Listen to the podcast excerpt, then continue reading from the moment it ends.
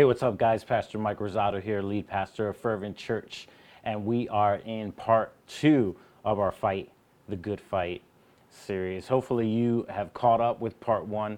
And last week we learned about contentment, right? And how to fight when we lack contentment. And uh, I was being really honest with you guys. It was kind of therapeutic, but hopefully it brought you uh, some liberation in that area and gave you the tools to fight it just as well, just as much as I'm fighting it. And so we're going to continue on in this series. And um, today I'm going to be bringing up a topic that I want to make sure that it's framed the right way.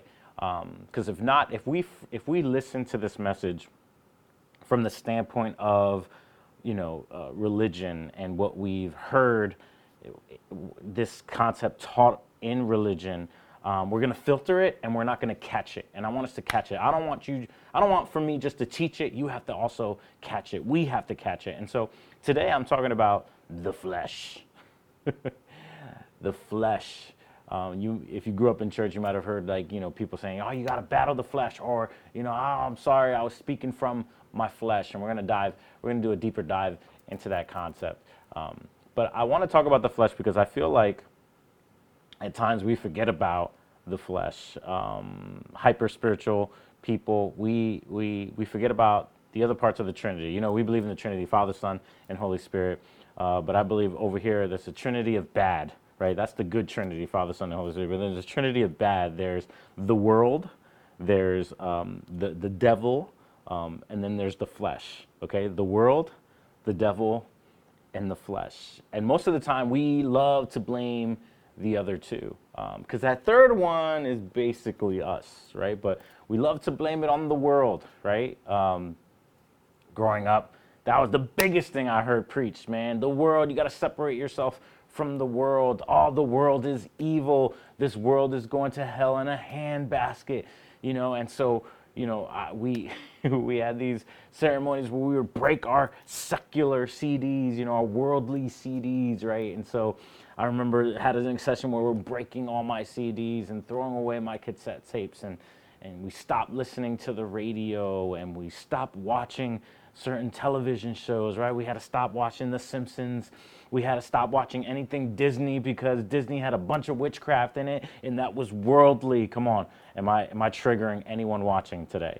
Right? We had to we had to stop watching rated R movies. I remember going to college and we were like, oh, you got to stop watching rated R movie. And then the movie The Passion came out, and it was big moral dilemma. Can you go see The Passion of Christ even though it's rated R and we're not allowed to watch rated R movies. There was this huge divide between us and the world. Why? Because that was the bad trinities the world, the devil, and now the flesh. And then again, growing up in Pentecostal type of churches, both uh, an African American Pentecostal church and an Hispanic uh, uh, Pentecostal church, and everything was the devil, right? If you were sick, if you had a cold, the devil. You know, we were casting out demons everywhere. You know, everything's the devil. We're casting it out. You know, I remember one time they were praying over my sister's Cabbage Patch dolls because it had the devil in it. And we're casting out the devil everywhere we go. Um, and you could kind of like sense my uh, distaste for us always casting out the devil when um, sometimes, believe it or not, uh, we need to cast out stupidity before we're casting out Satan. Here's your first quotable of the day, folks. Why don't you try casting out stupidity before you try casting out Satan? Because there's that third thing it's the flesh. And so, the framework of this series, we've been talking about how to fight the good fight. So, we're fighting contentment, and today I want to talk about fighting the flesh. Why? Because Paul says in 2 Timothy chapter 4, verse 7, right? His dying words that he's giving to this young leader named Timothy, he's saying this I fought the good fight I finished the race. I have kept the faith. That's what we have to do. We have to fight the good fight, which means there's some bad fights out there. And I think a lot of times, we're, is, does the spiritual world exist? Absolutely. Does the world have issues and the systems of this world are contrary to what the spirit wants to do? Absolutely. But we don't miss out that we need to fight the good fight of faith. Because here's what I know I know that God, Jesus has overcome the world, okay? Jesus said that it is finished. Victory is ours against the enemy, right? All we have to do is resist the enemy, he will flee. Um, so, what's the thing that they have to carry around? this lifetime of ours until the day we die, it's this flesh that is the good fight so that we could finish the race and we can keep the faith. All right? And let's not, I always tried my best to, when we talk about the world, not talk about it in a way where, like, you know, this world is twisted and evil, because there, there are parts of it that, that that's true. Um, but I think we've created so much of a separation that we forgot to be in the world. So much of a separation that we forgot about John 3.16 where, where the Bible actually says that God so loved the world. And so we created such a distaste for the world that we forgot that we need to still love the world, that we need to be in the world and not of the world. We forgot about that, that we're still, we still exist here. We still exist here. And so the, the, the world is actually a place for the church. The church needs to exist in the world. All right. And a lot of people are like, we're trying to protect the world from coming into the church. And I get that part. But, but let's not, let's not forget that the church actually belongs in the world so that we can make an impact, so that we can have influence. And so we need to fight. If we're going to fight anything, let's fight the flesh. And Paul, so Paul's giving this charge to uh, my man Timothy, uh, but he talks a lot about the flesh in Scripture. Um, you see it a lot. You know, you see um, he's writing to the church in, in, in of Galatia and, and, and Galatians and, and Galatians 5:24 he says, "And those who belong to Christ Jesus have crucified the flesh and his passions and desires." Okay, so he talks about then we need to crucify this thing. Now think of the imagery here. Jesus was crucified on the cross. What a gruesome death that was, and we need to put to death the flesh's passions and desires. But let's not demonize the flesh either, because um, you got to think about it in context he talked about the flesh in many different ways, or the flesh or our body, right? And so we talked about, you know, that same Greek word he used for, for flesh and body, he, you know, soma, he, he talked about that's the body of Christ. So the body or the flesh isn't always evil. And he talked about sometimes flesh is in the context of just being hungry and, and, and being normal and being human, right? And so what is he talking about in the context of when the flesh is a bad thing? Um, because again, I don't want to paint the wrong picture, and I definitely don't want to say things that Scripture isn't saying. Um, a lot, of, a lot of my um, counseling time is spent trying to reprogram people um, that have been distorted by the church. Here's one example. You know, there's there was one time where I was counseling a couple, and this girl um, her whole entire life, she was taught that sex is wrong, sex is bad, sex is dirty, don't do it, don't do it, don't do it, don't do it. All of a sudden, she has a ring on her finger, and now it's okay. So think about decades of being programmed that sex is dirty, don't do it, it's wrong, it's sinful, it's this, it's that, and then all of a sudden, she puts on a ring. She has difficult time having intimacy with her husband. Why? Because she's been programmed that that's a fleshly thing that is carnal, whatever word you want to use. And now we have to deprogram that uh, because it's affecting their marriage, right? And so I want to humanize, I want to normalize that when we talk about flesh, I'm, I'm talking about it in the context of this that your flesh is that self centeredness, okay? So when we talk about living according to the flesh, that's probably a better phrase. And that's what the phrase that Paul uses living according to the flesh means living according to a self centered, selfish way. Let's write that down. When we talk about living according to the flesh, your flesh is normal, your flesh is natural, all right? It's not evil. But when we talk about living according to that phrase, living according to the flesh, that means living according to a self centered, selfish way. All right? So that's what we're talking about. They're two different things. Because my flesh gets hungry. Ready? I'm gonna get real controversial, but this is the truth. My flesh gets horny. All right? And that is normal. that is normal. Your flesh gets tired. That is normal. Okay? So let's embrace that. That's not it's not a sin to get tired. It's a sin to manage it. It's a sin not to, to, to allow the weariness to lead us, which we'll talk about in a second.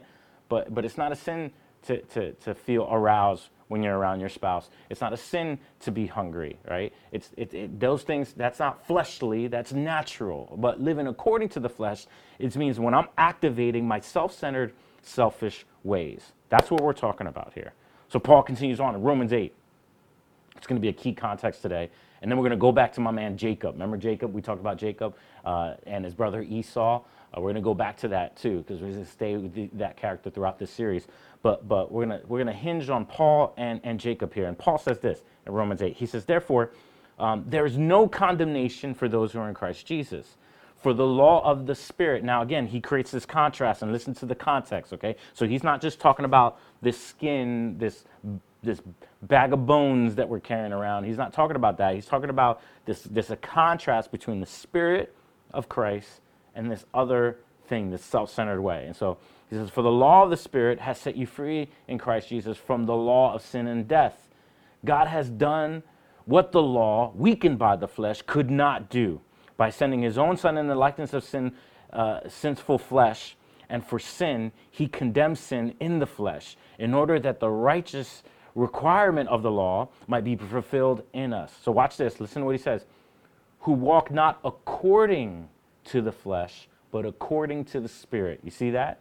He's not just talking about it's it's it's symbolic. It's not talking about the actual flesh. Talk about when he says according to the flesh, uh, but according to the Spirit. For those who live according to the flesh set their minds on the things of the flesh, but those who live according to the Spirit set their minds on the things according to the Spirit. For to set the mind, and the reason I'm emphasizing mind, because that's going to come up a little later, for to set the mind on the flesh is death, but to set the mind of the spirit is peace and life. So, so if we're stressed out, it's because our minds aren't on the spirit, because the spirit, right, the spirit is life and peace. For the mind that is set on the flesh is hostile to God. Remember last week we talked about I had a problem with God. That's me living according to the flesh, hostile to God, for it does not submit to God's law. Indeed, it cannot. Those who are in the flesh cannot please God. Whoa. And then verse 9, real quick, it says, You, however, you, you, those who I'm talking about, however, are not in the flesh, but in the Spirit. If in fact the Spirit of God dwells in you. Okay, so if you have accepted Jesus in your heart, the Spirit of God dwells in you. Okay, so anyone who does not have the Spirit of Christ does not belong to him, but we belong to him, so we have it. But if Christ is in you, although the body is dead because of sin, now your body is not actually dead, right? Again, this is talking metaphorical about this self centered way that should be dead in us. The Spirit is life because of righteousness. So if the Spirit of raised him, who uh, the Spirit of him who raised Jesus from the dead dwells in you, he who has raised Christ Jesus from the dead will also give life to your mortal bodies through the Spirit who dwells in you. Okay? So this is about living according to the flesh.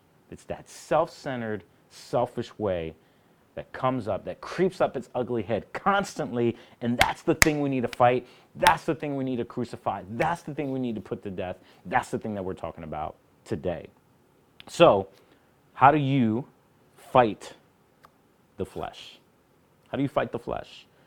I want to go back to my man Jacob and Esau, the, those two guys, those two, the twins, and talk about this constant fighting that they had. Um, and there's this crazy part of the story, which I briefly mentioned last week.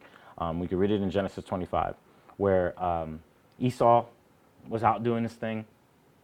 Remember, hairy, man's man, Esau, out doing his thing, and came back and he was starving, hungry.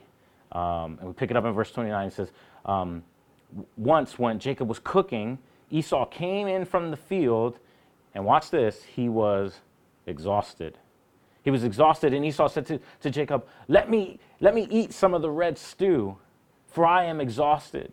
Therefore, his name was called Edom, so he had this nickname, and Edom meant red, right? So Big Red came in exhausted and hungry. And Jacob said, Well, sell me your birthright. And Esau, being dramatic, because that's what, um, if you allow your flesh to lead your life, you kind of live in a dramatic fashion and this is what Esau's response was. Esau said, I'm about to die. Of what use is his birthright to me?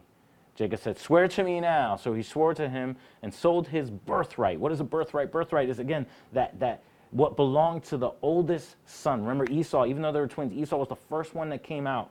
And so he was the oldest son, and according to the custom. And so sold the birthright to Jacob. Then Jacob gave Esau bread and lentil stew, and he ate and drank and rose and went his way. Thus Esau despised his birthright. Man, if Esau wasn't living according to the flesh in this moment, I don't know what he was doing.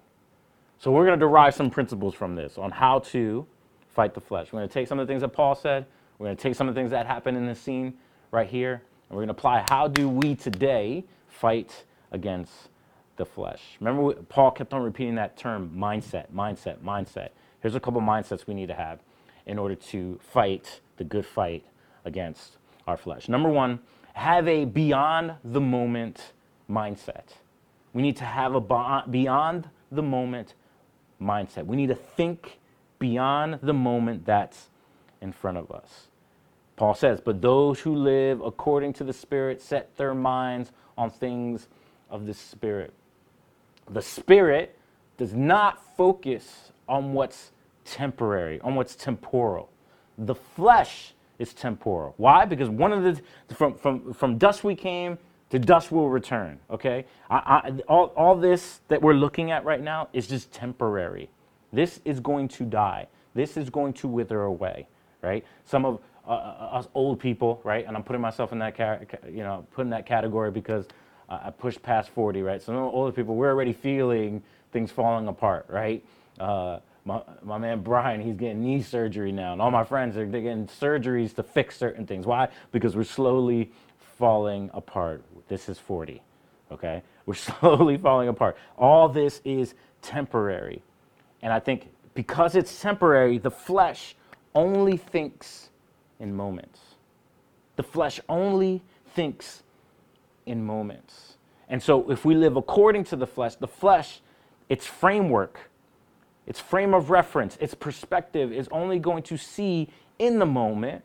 But in order for, for us to live according to the Spirit, and then when we say, talk about Spirit, Spirit is beyond material, beyond right now, beyond even our timeline, beyond it lives beyond the beginning and the end. That's what the, that's how the Spirit processes. And so when we get into sin, what does sin do? And I think sin just reverses the order that the Spirit processes in. The Spirit, ooh, get this. The Spirit will say, okay, I'm going to endure momentary pain for eternal pleasure. That's what the, how the Spirit processes. Momentary pain for eternal pleasure. So when I live according to the Spirit, I'm gonna, I'm gonna buy, even though everybody says that banana cream pie was the best banana cream pie they ever had, um, but, I, but I need to be healthy. My, my sugar levels are up. I, I, I you know, I'm too heavy. My, my back's hurting because of my heaviness. I'm gonna bypass that banana cream pie, but moment of pain to have eternal pleasure. That's how the spirit processes. But then when the flesh leads us to sin and leads us to death, this is how the flesh does. It says, hey, let's get that momentary pleasure that might produce eternal pain. You see the reversal here? So it's like, give me that moment of pleasure. Moment of pleasure. Esau was like, yo, give me this moment where I could eat this stew and I will trade away my eternal birthright. Give me just this moment. And that's what the flesh loves to do. So we need to reverse it and we need to have a beyond the moment mindset. We can make fun of Esau all we want. Like, how stupid can you be to trade away your inheritance for some flipping stew? What kind of stew was this? Um, we can mock him all we want. But real talk, there are plenty of times in our lives, plenty of times in our lives where we've given up on our values for moments multiple times. There are plenty of times where we've given up our values for moments. We've given up our values, right? I had a value of of you know being being pure minded and I had a value of making sure I was saving myself for marriage, but I gave it away for a moment. I had a value of living with integrity and being a person of integrity, but but I had a moment where I had to have that thing now, so I stole it or I took it or I forced it, right? We all have the issues. We all have made mistakes where we've traded our values, our eternal values, for moments. Um, and, and if you're stubborn like me, or if you're stubborn like Esau, um, you start even despising those values that you traded away. I watch people now, if I'm really honest, and I know that uh, the whole purity culture thing has um, made people, has hurt people in the past. Um, and like I said, the whole religious thing kind of hurt people. But then um, when, when people have traded away their purity, and I still believe that purity is, is it's a principle of God, all right? You can't run away from that. Um, have people use and abuse uh, purity to exclude people and to treat people like crap? Absolutely. But, but purity is still something that we should long for. And there are times now where I've watched people in their deconstruction where they would um, sit there and say they despise the value um, because they've traded it away and they don't want to feel bad about it. And that's what Esau did. The Bible says that he despised his birthright. And, and I've done that too, where I've given up on something, you know, uh, you know, I've given up. There was one season in my life where, if I'm honest, I, have given up on like really, really like intimate prayer um, because, again, I feel like people used it in a manipulative way. I, people, I feel like people performed prayer rather than actually praying. And so um, for a while, I despised prayer um, and I traded it away for a moment of feeling like I was in control of the situation rather than um, abiding by the Spirit and seeing beyond the moment. Um, I think living beyond the moment, seeing beyond the moment, pressing pause before we make decision. How does this look 10 years from now? How does this feel 20 years from now? How does this impact the kingdom of God, not just the kingdom of this earth, but the kingdom of God in heaven? How does this affect that? Um, for us to start processing and thinking that way.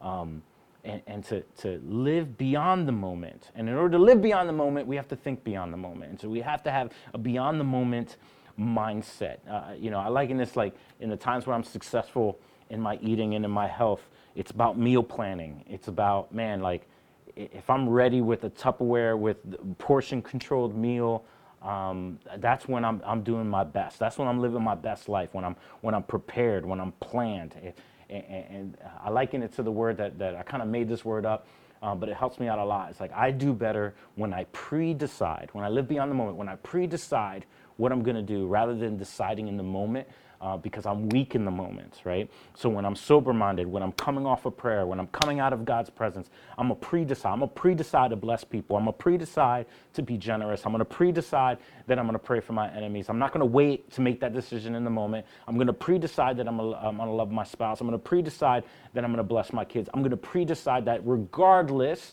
regardless of the conditions. I'm going to live unconditionally. Maybe that's another way to say that. I'm going to live unconditionally because I want to fight and beat my flesh every single time I have the opportunity to do so. Why? Because I'm having a beyond the moment mindset. Y'all getting this? Number two, I need to have a manage the flesh mindset. Okay? I've managed the flesh mindset. What do I mean by that? Um, sometimes we don't manage the flesh, we're managed by the flesh. That's what the Bible says. The Bible says that Esau came in from the field and he was exhausted. Okay? He was exhausted. That Hebrew word for exhausted means faint, famished, weary. We see it translated those three different ways throughout Scripture faint, famished, and weary. Um, and so I think, just like Esau, we allow ourselves. We allow ourselves to get tired. We allow ourselves to get hungry. We allow ourselves, like we talked about last week, to get confused. And we don't stay in front of it. We don't stay on top of it. So we're not managing the flesh. We're managed by the flesh. He was famished. He allowed himself to get that hungry. He allowed himself to get that tired he allowed himself, you, you fill in the blank, he allowed himself to get so whatever, whatever your flesh produces, so angry. He allowed himself, and so at times when we're not managed by the flesh, right? When, when, when we could see beyond the moment, we could get in front of it, we could say, okay, I'm not going to be passive, I'm going to address this issue, I'm going to talk about this. But when you're, when you're managed by the flesh, okay, then oh man, then what do we do? We bottle things up. We don't express our feelings because like we're, we're, our flesh is saying, don't, do, don't go there, don't do that. And then we allow ourselves to get so angry. We allow ourselves to get so tired. Let me help you out. Your problems look a lot bigger when you're tired. And so we allow ourselves to get to that point. Why? Because we're managed by our flesh rather than managing our flesh. Y'all pick up what I'm laying down here? All right, this is some really good stuff. And so we have to get in front of it. We allow ourselves to get extremely whatever. And so the way to do that is to manage it, to not let ourselves, we're going to get weary, but don't let ourselves get so weary that we make dumb decisions. And that requires, y'all, y'all ain't going to like this word because I don't like it, discipline. It requires discipline. And, and, and I love our faith because our faith has these practices um, that it imparts to the Christian life that help us in this area of discipline, right? It's fast, you know, we don't talk about this a lot in modern day uh, Christianity um, because some people chalk it up to just being super religious, and even Jesus attacked this principle of, of fasting. Right? He said fast, and he said when you fast, don't look, don't do it for performance, do it because it's a dis- it's a spiritual discipline that helps us manage our flesh. All right. So the discipline of fasting. Another discipline that we kind of forgot about in modern day churches is the discipline of confession, right? To confess your sins to one another, James 5:16 says, right? That's another great discipline to just like constantly put yourself out there and put yourself in, in, in, a community of accountability. That's a discipline. That's hard, right? To, to, to get that daily bread, to, to read God's word on a consistent basis. That is a discipline that we need.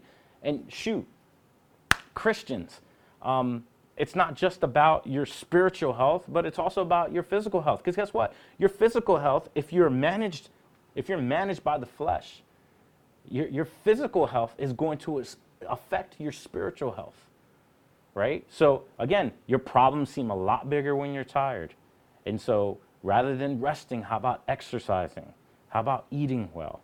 Right? How about taking care of this temple of the Holy Spirit, right? Those who've been a Christian, you know about this. This body is actually not, it's not an evil thing. It just needs to be managed. This is the temple of the Holy Spirit. And so I got to exercise. And again, I'm preaching to the choir and I'm preaching to myself.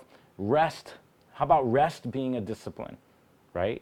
Some of us were resting a little too much. I'll get to that in a second. But, but, but rest, like we work six days, we rest one day, right? That's the rhythm that we should have. There should be a discipline of rest. We should have to pick up these disciplines because why? Write this down. Rhythm will help you find the beat. A lot of times we get thrown off the beat. We lose the beat, the heartbeat of life, and we lose the, the, the, the sense of normality and stability. And the best way to do that is if, if we live the disciplined life, there's this rhythm that we have. Come on. We could, we could rock with the two step, even if you don't have that much rhythm. But, and, and the rhythm, once you find the rhythm, the rhythm will help you find that beat. And a lot of times we feel off beat, we feel off there are days where you just wake up feeling funky. Most of the time when I feel funky, I just know that, that I need to get back to my rhythm because the rhythm will help you find your beat. And the only way to maintain rhythm is to maintain your discipline. All right? Maintain your discipline. And for us to, again, get in front, we got to lead our flesh. That's the best way to fight it. Lead our flesh, manage our flesh. Most of the time, no. Let me say this. Pastor moment. I should just label this pastor moment, right? From Pastor Mike to Fervent Church. I have watched people be motivated by two factors, two mindsets. Um, I've seen people be motivated by fear, and I've seen people be motivated by laziness.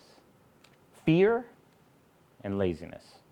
All right, and you and you know this. You you know this, all right? If, you, if I'm talking to you, you know I'm talking to you, right? Normally, here's two reasons why you know I'm talking to you. If you're the person like, nope, that's not me. He's so wrong about this. I'm probably talking to you and you're just in denial. Or if you're like, yep, he's talking to me, then I'm probably talking to you, all right? But I'm, you know who I'm talking about. They were crippled by this spirit of fear because of everything that's going on. And I understand that. It is, it, is scary. To some degree, it is scary. Even a person that's a brave person like myself, I have to admit, and I, and I have sympathy for those that some of this is scary. It's uncharted territory. No one has the manual for how to, you know, how to, you know, handle COVID-19. Nobody has that. okay? I'm, I'm, I'm even gracious towards politicians right now because even if they might be crooked or not, like there is no manual, there's no, we haven't not been here before. We haven't been here before, so, so I have a little bit of grace for that, okay? But there's a spirit of fear happening. Or there's a spirit of laziness. And, and everything is viewed through the eyes of laziness. Um, real talk, like this is, this is why not just our church, but churches all around our area, churches in our denomination, they're struggling with getting volunteers. They're struggling, and it's not just because of COVID. Sorry, it's because people really enjoyed their comfort, not getting up and not serving. Um, but listen, man, if we're not serving, then what are we doing? Like, how can we be like Jesus and not serve? It's laziness. It's laziness. And and I've watched lazy people will give fearful excuses to justify their laziness. Lazy people will give fearful excuses to justify their laziness. So when there are people that are really crippled by their fear, and lazy people are like, oh, you know, I'm kind of nervous. And, and here's what you forget you forget that your pastor follows you on social media. So like, oh, I'm scared to come to a public place. So then why did I see you at that party? Mm, I'm scared to sign up for a collective. Yeah, but like I just saw you at Great Adventure. Great Adventure wasn't sanitary before COVID. I love Great Adventure, but a little comedic relief just to ease the tension here. But you hear what I'm saying? Like ask yourself this question. Are you are you managing your flesh or are you being managed by your flesh and allowing fear and laziness to stop you, right? I'm not just doing this just to grow the church, but to stop you from living like Christ and serving the least of these, serving children, serving people, serving your neighbor.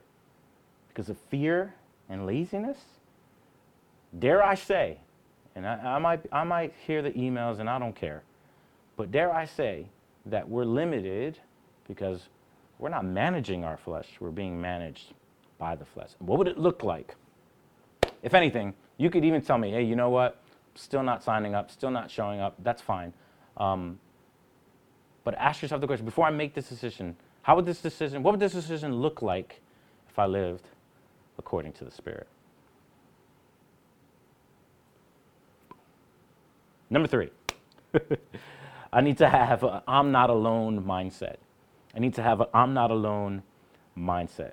Galatians 6, 1 to 5 says this Brothers, if anyone is caught in any transgression or sin, mistake, calamity, you who are spiritual, if you consider yourself spiritual, we're talking to you right now. You who are spiritual should restore him or her in a spirit of gentleness.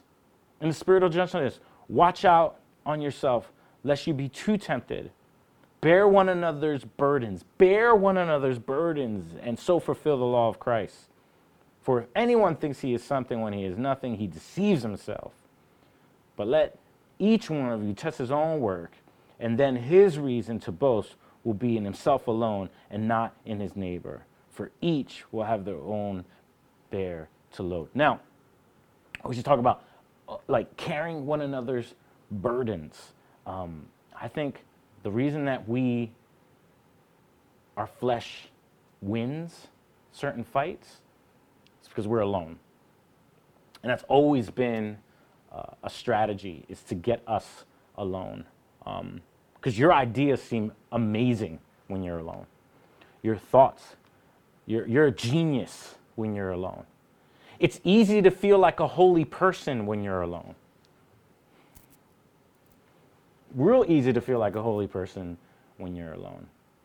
But in order to beat the flesh, we need to have an I'm not alone mindset. I love the message version of that Galatian verse. It says, If anyone falls into sin, forgive, um, forgivingly restore them, saving your critical comments for yourself. You might, you might be needing forgiveness before the day's out, too. Stoop down and reach out to those who are oppressed, share their burdens, and so complete Christ's law. If you are too good for that, you are badly deceived. Wow. Wow. Eugene Peterson went at it when he did that paraphrase of Galatians. We have to understand that you are not alone and you shouldn't live alone. We need accountability, we need community, um, we need challenge. We need accountability, we need community, and we need challenge. Community, we want people to live in community, but community by itself isn't the goal. It's when we say authentic community is one of our values here, that authenticity allows space for accountability and challenge to happen. Okay? So we can be buddy buddy best friends, but if we're not helping and aiding each other's destinies, if we're not growing together, then what's the point? The point of combating that loneliness is to help us battle the flesh. And we put specific leaders over you. And man, I know I'm, I'm, I'm preaching a couple things that, that aren't your favorite topics, but it's scripture right? Paul tells the church, you know, in, Hebrews, he says, Hebrews 13, 17, he goes, Obey your leaders and submit to them, for they are keeping watch over your souls. As those who will give an, who give an account, let them do this with joy and not with groaning, for what good, what advantage of that will be to you? We have this advantage when we have people in our lives, when we have leaders over us challenging us and pushing us. Hey, have you considered this? Hey, why aren't you doing that? And allowing that challenge and accountability to exist. And the problem is, folks, is that this is important because when I talk about leaders, leaders hold you accountable. Now, trust me, they, if it's a healthy system, if it's a healthy church, I don't know if you attend Fervent Church, you might attend other church, but if it's a healthy church, then those leaders have their own accountability system. But you allow the leader to, to have authority in the accountability. They're not a leader if they're just holding you accountable. Do, have you authorized them to hold you accountable? What that means is like they can't just tell you that you're wrong, right? They actually have the opportunity to say, hey, we need to change this. We need to do that. You have, have actually authorized them to do that. That's how they're your leaders. And you submit, is what scripture says, submit to them. Why? Because that, to, to rebel all the time and I'm talking to myself because I'm naturally rebellious. I'm, i naturally want to stick it to the man. Um, at times, that has not been to an, my own advantage. That has robbed me from the opportunity of having accountability and challenge in my life because I want to do things alone or I want to do things my way. And so we isolate ourselves. And maybe you don't even have a problem with authority that way, um, but you do have a problem with shame. And so, what, what the flesh loves to do is the flesh always deals with shame. And we try to shame ourselves to change. And so, we make a mistake. We don't tell anybody. We don't confess. We're not held accountable. So, we isolate ourselves, right? We, we, we're like, yo, I'm just going to chill in the cut. I'm not going to hang out for a while. You ever watch those guys? This is me. You ever watch those guys? It's just for like for a couple weeks you don't hear from them they, they kind of go and they isolate themselves because some things, you know, they're just going through something right now. You know, I'm just handling some things behind the scenes. Um, you, you, handling things by yourself is the dumbest thing ever. And I'm talking straight to myself if I'm not talking to you. Try to do that. I'm just going to try to figure it out, handle. Again, you're, the, you're always the genius when you're by yourself. You're always the holiest when you're by yourself. You have to incorporate people okay and and what i've tried to do is at the time I'm, when i'm isolated and i'm alone I live in shame. I live in shame. And I think that for a second that shame's going to be the motivator to make me change this habit or, or rectify this mistake. Um, and shame never works. So how do I handle, how do I, how do I fix that shame issue? Is that, you, well, you counter shame with sharing. Let me say that again. You counter shame with sharing. And you can't just share with yourself. Sharing with yourself is selfishness. Sharing with others is generosity, right? And so you counter shame with sharing. And then when you come out, just like Paul says, like, hey, don't don't don't sit there and pretend like you don't struggle with this issue as well. Don't sit there and be critical about it. Again, I love that message version, right? Saving your critical comments for yourself. Saving your critical comments for yourself. You know what I hate? I hate when people are like, "Can I give you a suggestion?" and then they don't give me the space to say yes or no and they just offer me their suggestion. I'm getting to the age in my life right now where I'm just to flat out say no. Can I offer you a suggestion? No. Save your critical comments to yourself.